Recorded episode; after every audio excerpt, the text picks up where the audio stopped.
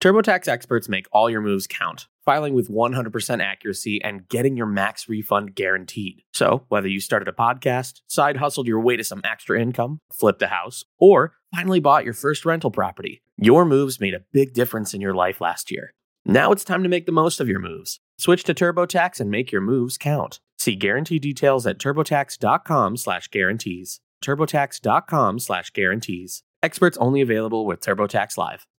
Ryan Reynolds here from Mint Mobile. I'm proud to offer premium wireless for just $15 a month. And I'm proud that we have thousands of five-star reviews from customers like Dan D in New York who writes, "I am satisfied customer. How can this only be 15 bucks?" He wrote it in all caps. I needed you to feel it like he feels it. I hope I did that justice, Dan. And I hope that you try Mint too at mintmobile.com slash switch. Upfront payment of $45 for three months required. New subscribers only. Renew for 12 months to lock in savings. Additional taxes, fees, and restrictions apply. See mintmobile.com. Ryan Reynolds here from Mint Mobile with a message for everyone paying big wireless way too much. Please, for the love of everything good in this world, stop. With Mint, you can get premium wireless for just $15 a month. Of course, if you enjoy overpaying, no judgments, but that's weird. Okay, one judgment. Anyway, give it a try at mintmobile.com slash switch. Upfront payment of $45 for three months required. New subscribers only. Renew for 12 months to lock in savings. Additional taxes, fees, and restrictions apply. See mintmobile.com. Welcome to the Bigger Pockets Business Podcast, show number 27. What is social media doing for your business? And that can be different for everybody. Like, for example, for me, generating a million followers in 30 days, there was not a direct attribution to revenue right away. It's a longer term play.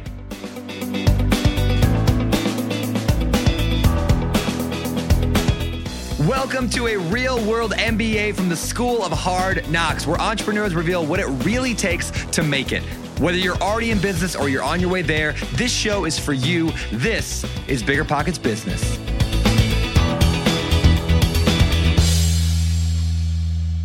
Hey there, everybody. I am Jay Scott. I'm your co host for the Bigger Pockets Business Podcast. Here with you this week with my wonderful co host, Mrs. Carol Scott. How you doing today, Carol Scott? Doing so great, but I've got to tell you, I'm going to be honest, I'm kind of losing my mind trying to tackle all this social media, right? So I tell everybody that somehow I am highly effective within my disorganization in my inability to adapt to all things fresh and modern, which includes social media. I'm kind of sort of figuring out how to use Facebook a little bit, kind of sort of learning how to use Instagram, but now I'm learning that with with you know with everything the way it is to be successful i have to learn how to use twitter and linkedin and all these other things. And i, I don't even know where to begin. It's crazy talk. Well hopefully after today's episode you will have a much better idea how to use social media. We have an awesome guest today. We have the author of this book if you're watching on video. If you're not it's called 1 million followers how i built a massive social following in 30 days. His name is brendan kane and he actually did that. He runs a social media company a social media marketing or internet marketing company but he actually spent 30 days building a following from scratch for a brand that didn't exist. And he built up over a million followers in that 30 days. And he's going to teach us how to do that as well. He has some amazing actionable tips. And honestly, this was just this entire episode is just tip to tip to tip to tip to tip. Very little fluff. This was an awesome episode. I loved it. If you want to find out more about Brendan, his book, and the stuff we talk about on the show, Check out our show notes at biggerpockets.com slash bizshow27. Again, biggerpockets.com slash bizshow27. Now, without any further ado, let's bring in our guest, Mr. Brendan Kane. So let's welcome Brendan Kane to the show. How are you doing today, Brendan? I'm doing well, thanks. Appreciate you having me. Awesome. I'm Carol, and I'm so great to talk with you today. I think we're going to have an awesome episode here. We absolutely love your book. And let's just jump right in. I would love for you to give us a quick background just on you and how you became an expert on social media branding and marketing. Well, I initially started off in the film industry uh, because I wanted to learn the business side of film, specifically producing. And when I got to film school, I quickly realized they don't teach you anything about business there. So I figured the best way to learn about business is start your own and the most cost efficient way at the time, and it still holds true today, is to create online companies. So I started a few internet companies while I was going to, to college, really just to learn and experiment. And then when I moved to LA to pursue a career in film, it's when the entertainment industry started to reawaken to digital after the dot com bust. And I just saw that there's an opportunity to leverage that knowledge in creating those internet companies to forge connections, get projects, and you know get my foot in the door. And got in and you know started helping on films ranging from 15 to 100 million dollar budgets. And it also afforded me to work directly with actors and directors. And just getting into that process, I saw that the the studio system in the corporate world just wasn't as creatively fulfilling for me and that's where i decided to further my path on the, in the online and digital space. And this is all the way back in i started in like 2003 2004 and just just kept going on that path and and left working in the, the studio system and started building technology platforms on top of social media and just kept testing and iterating and learning. And and that's kind of how i started on this journey so you wrote a book, and for those watching us, I'm holding it up here on video, uh, called "One Million Followers: How I Built a Massive Social Following in 30 Days." So can you walk us through? Uh, basically, tell us what this book was. Obviously, the book was was trying to accomplish. It was reflective of something you did. Can you walk us through uh, basically your your challenge to yourself of building a social following of a million followers in 30 days? How you accomplished that in general terms, and then we can jump into some more specifics. Well, it didn't start where I just woke up one morning and said I was going to do this. I had spent about three and a half years kind of building these methodologies and processes that I that I detail in the book to be able to do it. But it really all started when I was working with some professional surfers and their earning potential, and it happens a lot in action sports, is really predicated based upon brand sponsorships. And brand sponsorships really look at the time, and it's even more important today, is what is that number next to your name on social media? And I was just seeing that there were certain athletes that weren't even good enough to compete on tour that were making 10x athletes that were like number one in the world because they just had a larger social following. So I wanted to figure out, well, can I help these athletes that have really put in the, the hard work, the time, and dedication to perfect their craft and just don't have a large social uh, following to grow something quickly so that they could get more sponsorship dollars and you know essentially uh, grow their earning potential. Uh, so I started doing it with them and was having success, and then extended it to working with uh, some brands and corporations and some other celebrities and journalists. And then it just came to a point where it was okay. This is great. You know, over the past 15 years, I worked with huge movie studios, big musicians, and athletes. But what about people starting from scratch, starting from zero? And I wanted to see what was possible, what I could actually demonstrate was possible to people. Uh, because I think some people just see like a Taylor Swift or an MTV or a professional athlete and say, oh, well, they're they're huge because they are those people and they don't realize that they start from scratch like everybody else. So I really wanted to set a case study of somebody that wasn't on film or television or music rock star and and show what was actually possible and break down a, a specific methodology that people could use for their own personal brands if they are starting from zero. That's great. So, well, let me ask you this. So, not everybody has the same goals when it comes to building a brand or marketing. So, some people just they they are happy to just pump their brand and figure out a way to monetize that, but other people want to do specific things like they want to convert customer leads.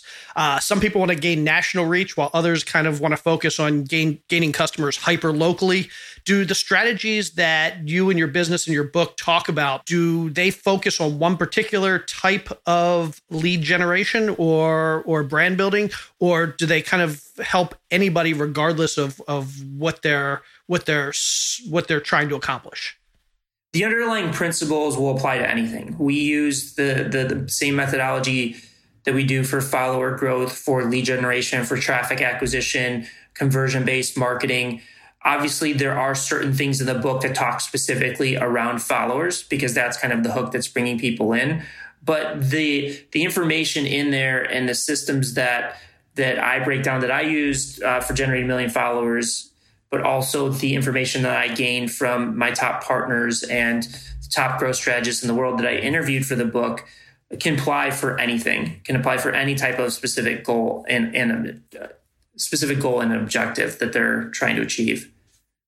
Awesome. So before we get into some more actionable tips, just kind of on an overall macro level, Brendan, what, what, what are the platforms that we as new entrepreneurs and all of our audience members who are either new entrepreneurs or they have an established brand but want to grow it even bigger?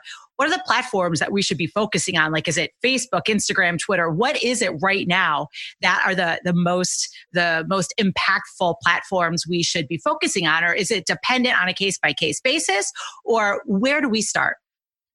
Well, the first place that I like to start is what platform excites you? What platform do you use every day?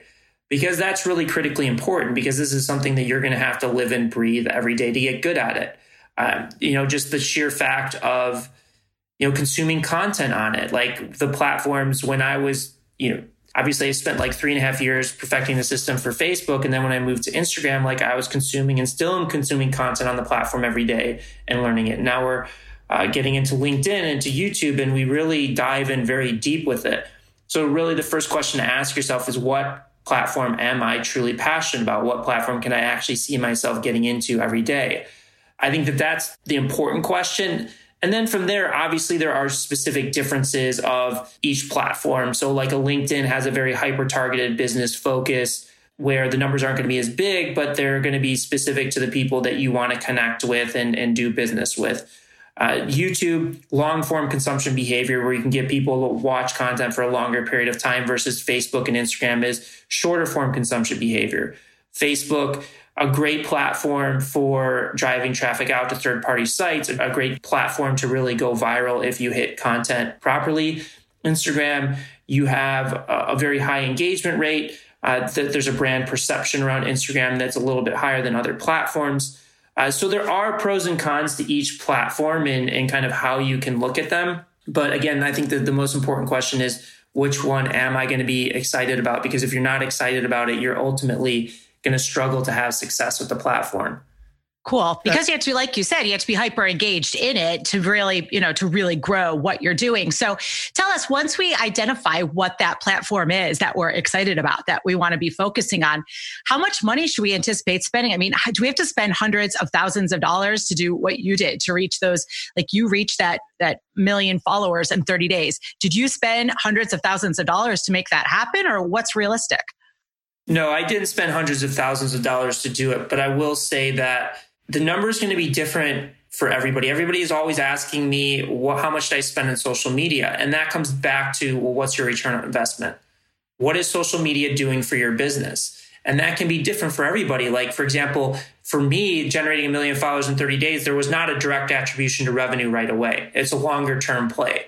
It led to closing a literary agent and a publishing deal and then getting paid speaking gigs then getting publicity on podcasts and television. And that that then took the, the, the return on investment and multiplied it by 100x of what I put in. But that was a model that I had designed for myself. If it's lead generation or conversion based marketing, the numbers become a lot easier and more tangible. It's like, okay, if I put X in, I'm going to get Y in return. And is that profitable and how much it does it scale?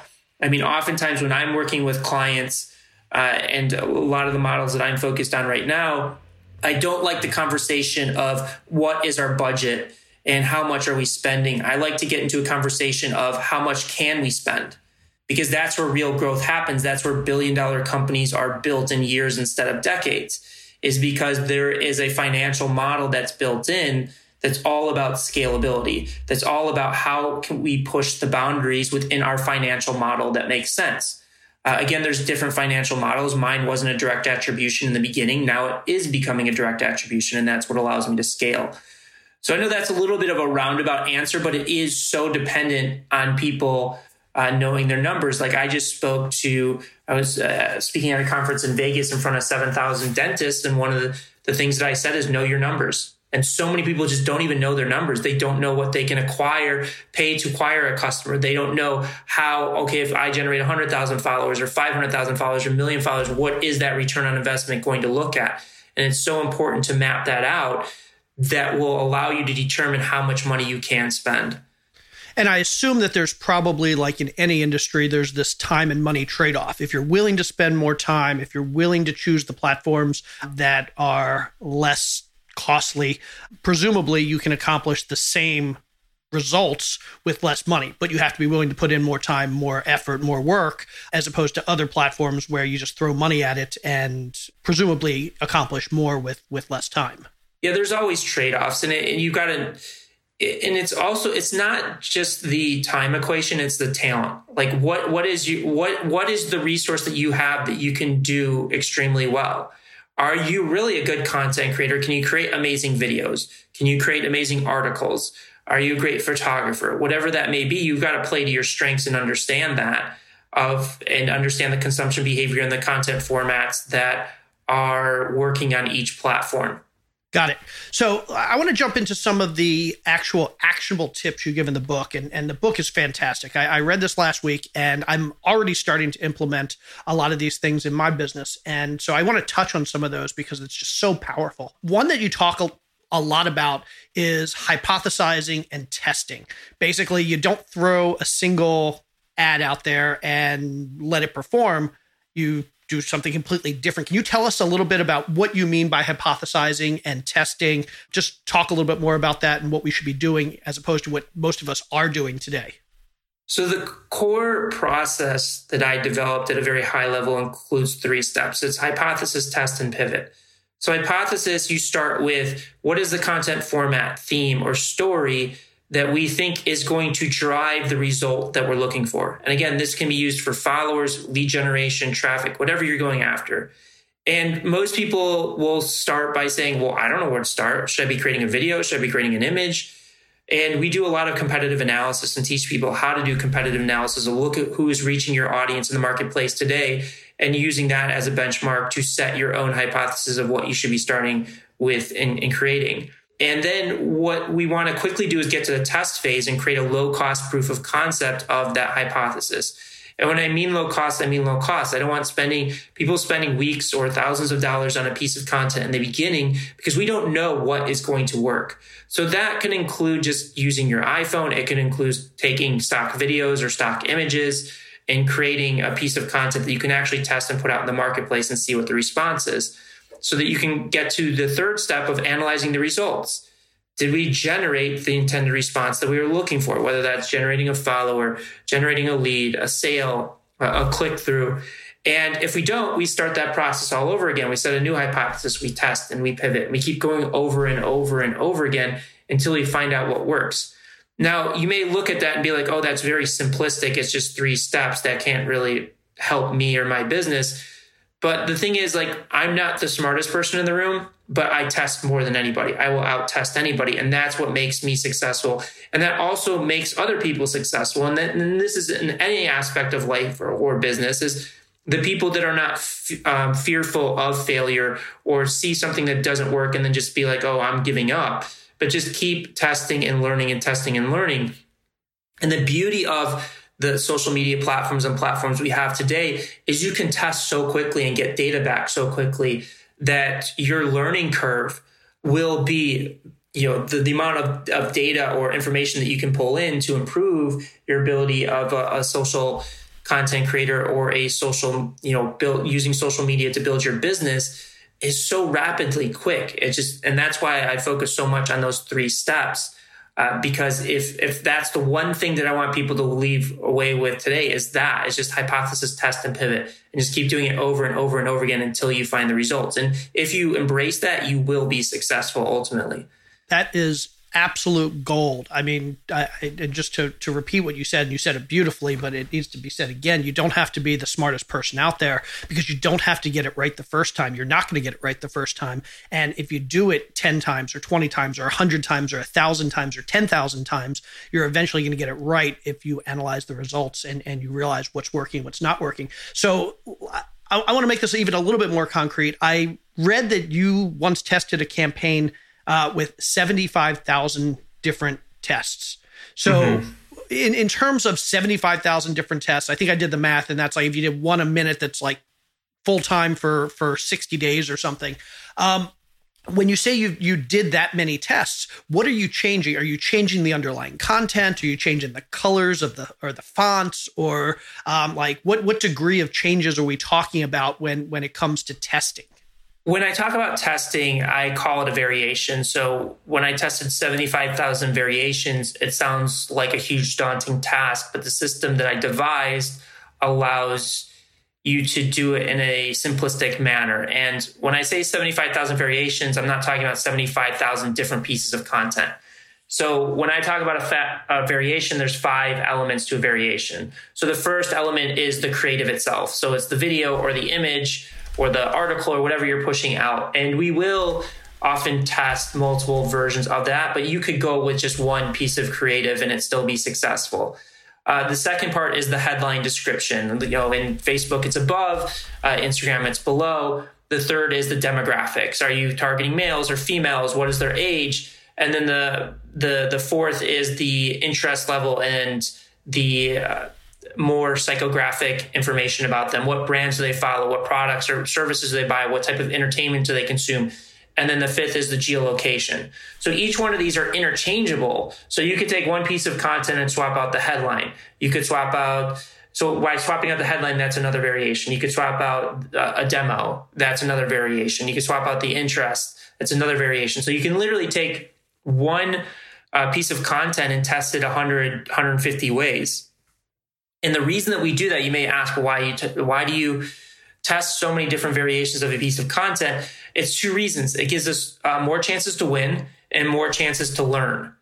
So that's the reason that we go at such a scale is we're we're rapidly iterating in this testing environment to see how we can push our key KPIs and our goals to the maximum level, but we're also using all this testing and data that's coming in to actually figure out what's working, what's not working to guide our next set of tests and next set, of tests. The biggest takeaway is you have to be learning. If you're not if you're not learning from your tests, then there's no point in running the tests. That makes sense. So that gets us to the results. So being able to one you hypothesize, two you test, but it sounds like just as importantly as being able to analyze those results that you get. So, when it comes to analyzing results, what are we looking for? How do we know if results are within a margin of error or outside of a margin of error? If I do two Facebook tests and one gets 10,000 views. If they both get 10,000 views, one gets uh, a thousand clicks and the other gets 1,200 clicks. Is that a meaningful difference? How do we know if one really worked? What What do you look for when you're looking at your your results? I guess is a general way of asking that. Well, first you have to set a baseline for yourself. So the first set of tests that you ever launch are going to be your baseline. And that baseline may be horrible, but it's a baseline that now you have something is the next set, set of tests. I'm going to figure out how I beat that last set of results. So let's just talk about lead generation. It, let's just say your first set of tests comes in at $10 cost per lead. And that may be within the confines of your model. It may not. But the whole goal is okay, now how do I go from 10 to 9 and from 9 to 8 and just keep pushing it down?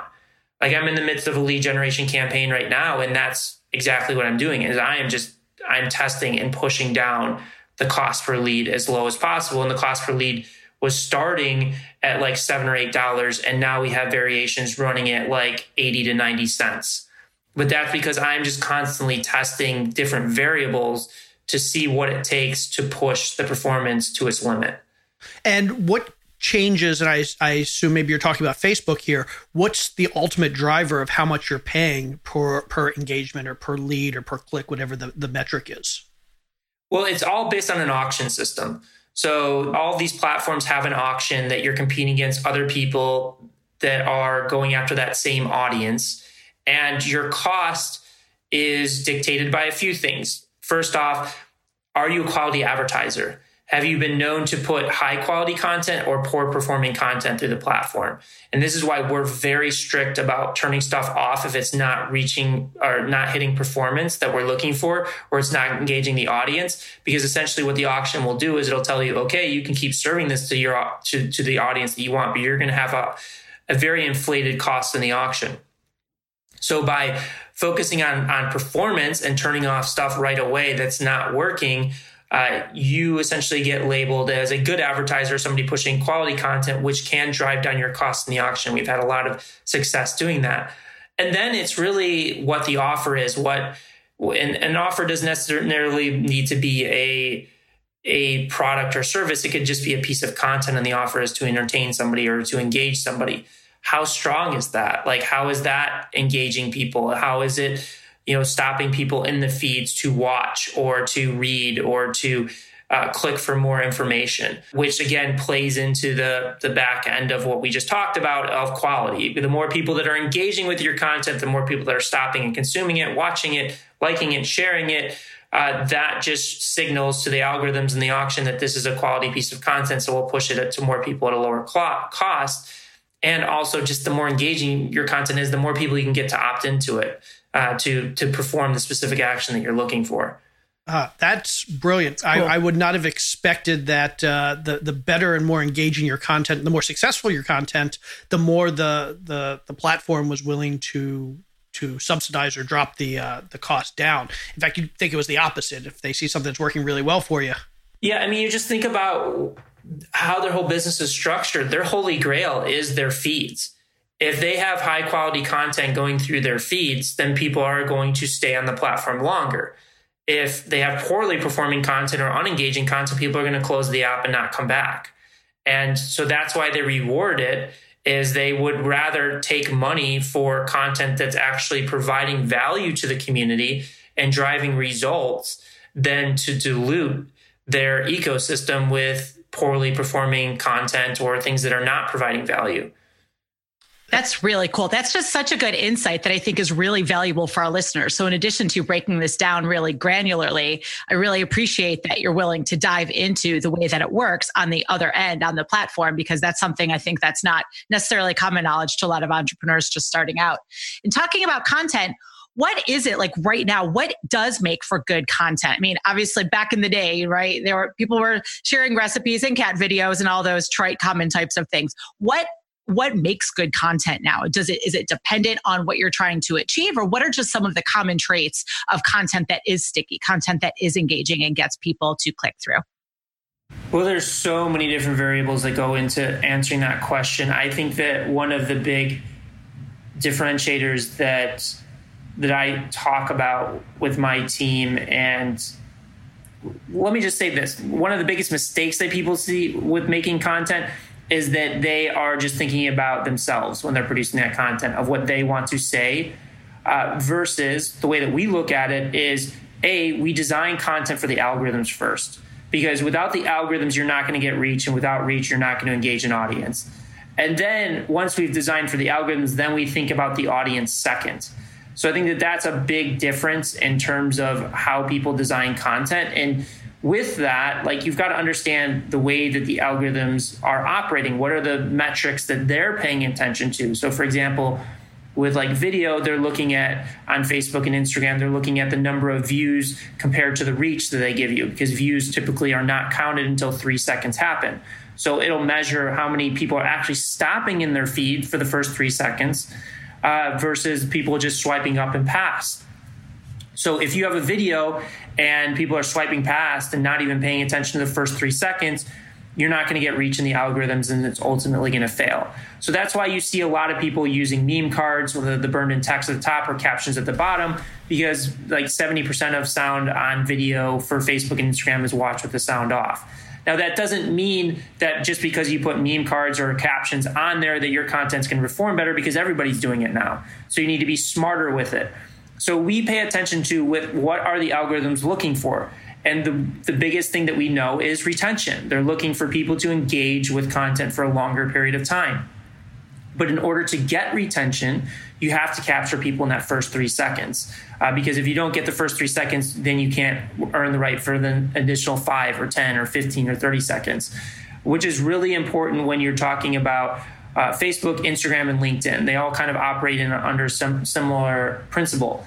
Now, when you're talking about YouTube, one of the biggest factors with YouTube is headline and thumbnail, which kind of serves as like that three second because you're getting served uh, suggested videos and the algorithms are paying attention to how many people are clicking on your headline and thumbnail when it's seeded to them to watch more content. And then on top of that it measures watch time as well.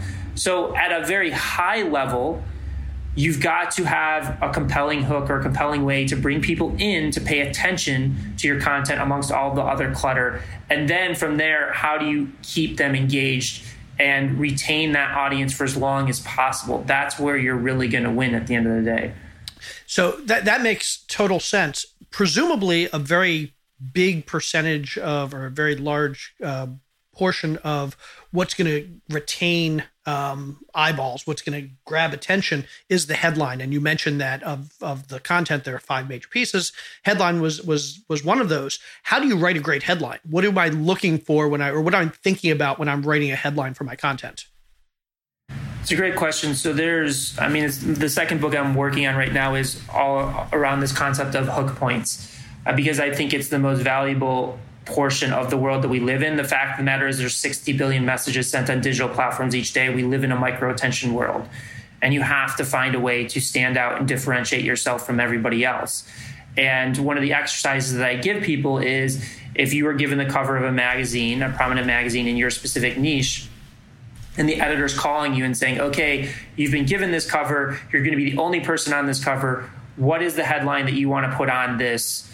On this magazine, and it has to be less than a sentence. The fewer the words, the uh, the better. And when imagining, when thinking about what that headline is, imagine your core audience or customer walking down a busy street and passing a magazine stand, and there's 50 other magazines on that stand. What is that headline that's literally going to make somebody stop, pick up that magazine amongst all the others, buy it, and read it? Because that's how difficult it is in the world that we live in today. Uh, and when in doing it, I don't say just come up with one, come up with 10, 15, 20, 30, as much as many as you can. And I would set a goal that seems impossible. Like set a goal for 50 or 100 because that's oftentimes where you can push yourself beyond your boundaries and come up with more creative ideas. Another another concept that a friend of mine who's one of the top copywriters in the world that did when he first started out copywriting is he would take headlines or successful headlines or hook points from other people and then just plug in his words or his products or services because then it can kind of train your brain to think in terms of some of the most successful people in this space. So that's kind of the way that I look at it. But again, it's all about testing and iterating off of that once you come up with those those initial ideas. That's awesome. Those are really great tips, like things I personally never would have thought of. So I really, yeah, that's really really good stuff. So once you've you've kind of really you've you've just you've developed all this content all the different iterations of it of course we have to serve it up to the right audience. So can you talk to us a little bit more about digitally online how we go about finding that right audience? I mean i think facebook offers a good platform for doing that but do you have any specific tips on once we identify who our demographic is how we can how we can target those people online through these different platforms how do we how do we actually go ahead and make that happen so our content is served up to the right people? So there's a few different ways that you can go about it. It's yes the advertising platforms are a great tool from their ability to hyper target audiences. You know other tactics we use is we'll identify like on facebook we'll identify certain pages that have large audiences that we're trying to reach and get them to share our content into their audience. Uh, same thing with instagram we'll identify accounts that has the audience that we want to have them come over and convert to followers of our account. So we'll use it that way. Another approach that, that I kind of talk about is is leveraging social audiences, social followers for larger offline opportunities. Uh, because where people talk about and the thousand true fan models been talked about a lot, and it's a great model where they talk about incremental growth of identi- identifying fans and growing one by one to hit that thousand true fans I come from the entertainment world where you can't go into a meeting and talk about a thousand people or 10,000 or even 100,000 people. You have to go as big as possible. And that's kind of where the the mindset came from generating a million followers in 30 days is how do I generate a massive audience in a short period of time, but then leverage that audience for other opportunities of getting on podcasts, getting on stages, getting on television, that and that's where a lot of brand building can come from and where the real true thousand uh, uh, fans come from or from the real leads or the, the real customers come from. So that's another kind of backwards approach uh, that i use for social media and social media followings to leverage it for a much larger uh, potential of hitting your core target. Okay, and so that kind of brings up a, a question um, in terms of what about for those businesses that are trying to target hyper local? Let's say I run a taco truck in on Main Street in Omaha, Nebraska. Should I be trying to build a national following to build a brand so that maybe my my local customers see, hey, this must be really great because all these people across the country love him, or should I be trying to target literally a couple square miles in, in Omaha, Nebraska, and just trying to build a couple super fans there. What's are there any strategies for hyper local driving business leads targeting? and sales and revenue? That, I mean, that's the only metric that matters. You know, I was talking to the dentist, and that's exactly what I talk about. Is uh, and the testing principles still apply? Is you're going after that specific geolocation and seeing what moves the needle and what works in that geolocation. And once you have revenue, once you have profit, and that business is growing, then you can determine, okay, do I want to go to a national level? I don't think it really makes sense to go after followers in a local market because you're just going to get killed in the algorithms for reach because that content's really not going to be that engaging where you're going to get maximum reach off of it. I would focus solely on lead generation, traffic acquisition, and then taking that and building that communication line off of social through email, through text, through chatbots, things of that nature.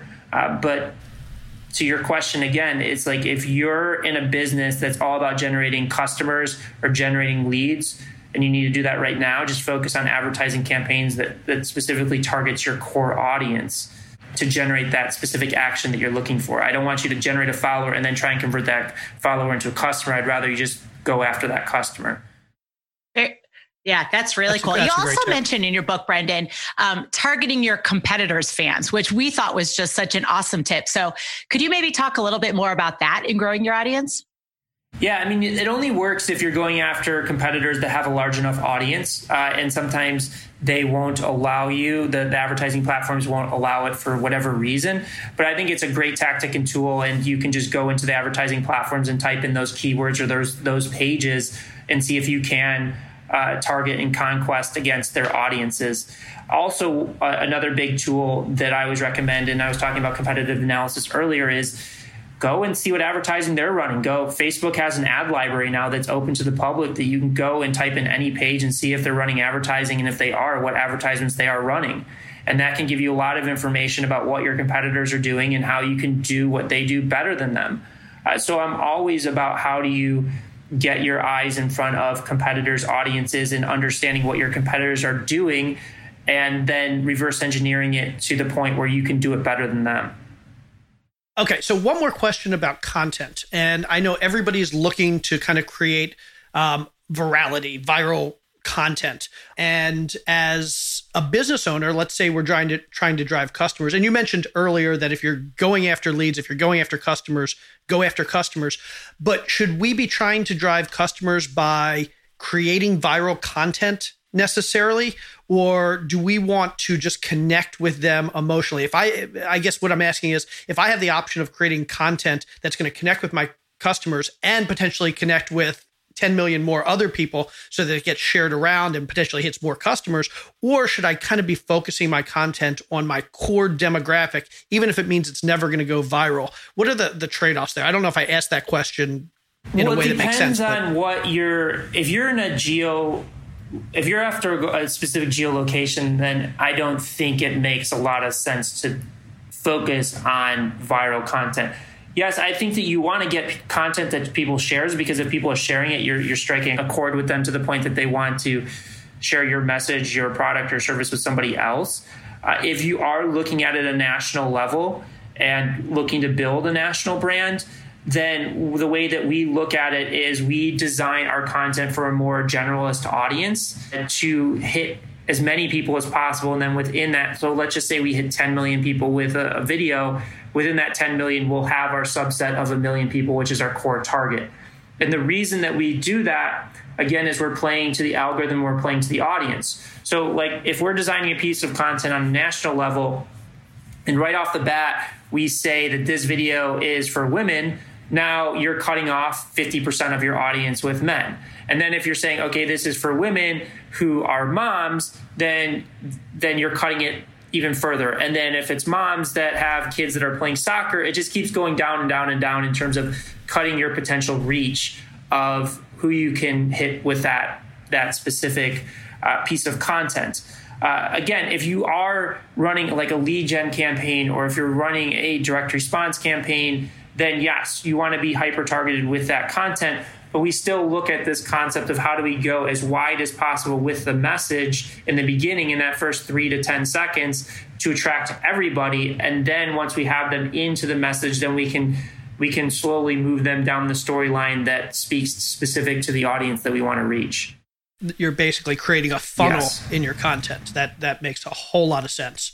Okay, so in terms of the type of content, and we touched on this a little bit, but I know you mentioned a couple things in your book and, and some other places that I read. So I, I just want to kind of get a little bit more concrete. You mentioned uh, you mentioned um, there are lots of different types of content, but I know in your book you mentioned that quotes like pictures with quotes on them uh, are great. You've mentioned video is great. What are your favorite, um, most sticky pieces of, of content these days? Well, video is always going to be the most powerful and have the most impact, but it's the harder to produce because there's just so many variables that go into play to making a successful video. You have the first three seconds, you have captions, title cards, then the next 10 seconds, retention, all these things versus an image or a quote. In a split second, you either like it or you don't there's not all those different variables that go in. Does it have the, as creative an impact as a video? No. Uh, so it's really trading off. I always recommend people that get good at video, uh, but it takes longer to master versus putting up a quote or an image. It's typically easier to pull that off and, and generate uh, specific engagement or reach out of. Very cool. Okay, so before we go into the last portion of our show, I would just like to know: Are there any other great tips, Brendan, that that we've missed throughout this conversation? Just you know, any one or two little just gold nuggets about growing your online brand that you might be able to share with our listeners. I would say that one of the things I always start with people when I'm doing strategy days with them is why. Like, what is the why behind it? What is what is their reasoning for wanting to grow a social media? What is that going to really do for them personally, for their lifestyle, for their business, and being very clear about that because this is hard work and there is a lot of trial and error in it. And, it, and without a clear foundation and without a strong mindset of why you're doing what you're doing, ultimately that will cause you to to give up or to want to quit. I mean, because it's still for doing this for 15 years, we run into obstacles and roadblocks all the time and I have to keep reminding myself of why I'm doing it and what the end goal is to keep to keep going and plugging through and pushing through the obstacles that come up. Excellent. Awesome. Okay, so with that, let's jump into the last segment of our show, what we call the four more, where we're going to ask you the same four questions that we ask all of our guests. And then at the end, we're going to jump into the more, which is more about where we can find you, where we can find more about your book and your company. So, can we jump into the four questions? Yeah, sounds good. Okay. So I'll take the first one. What's the worst job you've ever had? As any job that I'm sitting in an office or a desk. I just I'm I tell people I'm allergic to offices. I won't like anything that I'm sitting behind a desk is the worst. I mean, I did like early on dishwashing jobs when I was 15 or 16, which was horrible, but anything where I am chained to a desk in an office just doesn't work for me it's just painful. And that totally leads me to my second question, which is what was that defining moment, Brendan, when you realized that you had an entrepreneurial itch and you just needed to do your own thing? I mean, I if I think back on it, I mean, uh, at early as ages five or six, I was going around taking toys and knocking on neighbors' doors and trying to sell my toys to their parents. But I, I don't know that I fully recognized it until you know three or four years into my career of working for a studio that it just wasn't fulfilling to work in an office and deal with the politics and asking for permission to do things more times than actually getting to do things. Awesome. Okay, question number three. What's the worst piece of advice? I'm sure there are a lot of them. What's the worst piece of advice you typically hear in your industry? Well, the one thing that I think annoys me is that they, like social media managers or agencies or consultants, will claim that there's only one way of doing things and they'll say because this is my area of expertise you know this is what i advise you to do because i know this is the only way to reach the goal and objective that you have whenever i'm sharing information it's this is what i has worked for me if it works for you awesome if you want to find another approach that's cool too and it's why i broke down in, in the book different strategies as well because i don't believe that there's just a one size fits all strategy for everybody is you got to have you have to find what works for you Cool. Okay. And the last of the four more is what is something that you have splurged on, either personally or professionally, in your personal or professional life that was a big old splurge, but was entirely and totally worth it?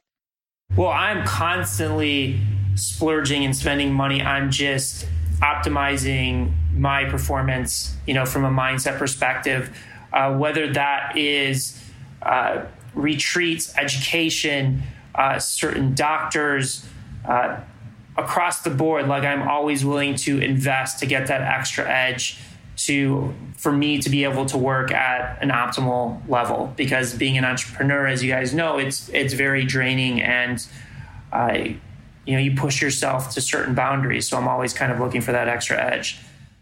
Awesome. Okay so let's jump into the more part of the four more can you tell our listeners where they can find out more about you where they can find out more about your awesome book 1 million followers how I built a massive social following in 30 days and where they can connect with you. Sure. The book is on Amazon. It's on all major retail stores. We do have uh, an offer if you go to freesocialbook.com where they can get a copy of the book for free. They just pay for shipping and handling. Uh, and we do have some additional bonus materials on that page that you obviously can't get through retail stores or through Amazon. So that's one way to check it out. There's more information about me at brendanjkane.com, and my name is spelled B R E N D A N uh, J, and then Kane, K A N E.com. Awesome. Brendan, this was absolutely awesome. We really appreciate you taking the time to share your tips and, and tremendously great actionable tips with our listeners. And uh, I know you mentioned in there a second book coming, so we're looking forward to uh, seeing that. And hopefully, we can get you back on when that releases. Cool. Yeah. Thanks for having me. Hopefully, it was uh, helpful to you guys. It was awesome. Absolutely. Thanks a lot, Brendan. Have a great day. Thanks so much, Brendan. Really great episode. Wow, that was really just packed full of actionable tips. I mean, he just he he started and didn't stop. Right? I mean, I had again, I know I'm on the low end of the spectrum here when it comes to being able to figure out social media, but now I truly feel like I kind of have a roadmap on how to get started and how to test things. Like that never, frankly, never really occurred to me that the way to be successful is to try all different variations of the same content. And that's one thing that I think is so valuable. I think social media can be so daunting because you feel like you constantly had to be creating new content. But I love especially how we broke down. You can use the same content, just change it, make varieties of it, see what sticks, see what's engaging. And that makes it a lot less daunting and makes me look a lot more forward to tackling it. It's really cool stuff. Yeah, I started uh, uh, implementing some of the tactics in the book last week, and just the idea of testing and hypothesizing and testing and hypothesizing and checking the results. It really makes things easy because you don't feel that obligation to get things right the first time. You just test a hundred different variations of your content and you see what works best. So yeah, it's just that's brilliant. It's good stuff. Okay, are we done here? Totally done. Let's wrap it up, baby. Okay, everybody, you have a great week. She is Carol. I am Jay. Now go test some awesome social media content today. Have a good day, everybody. See you, everybody.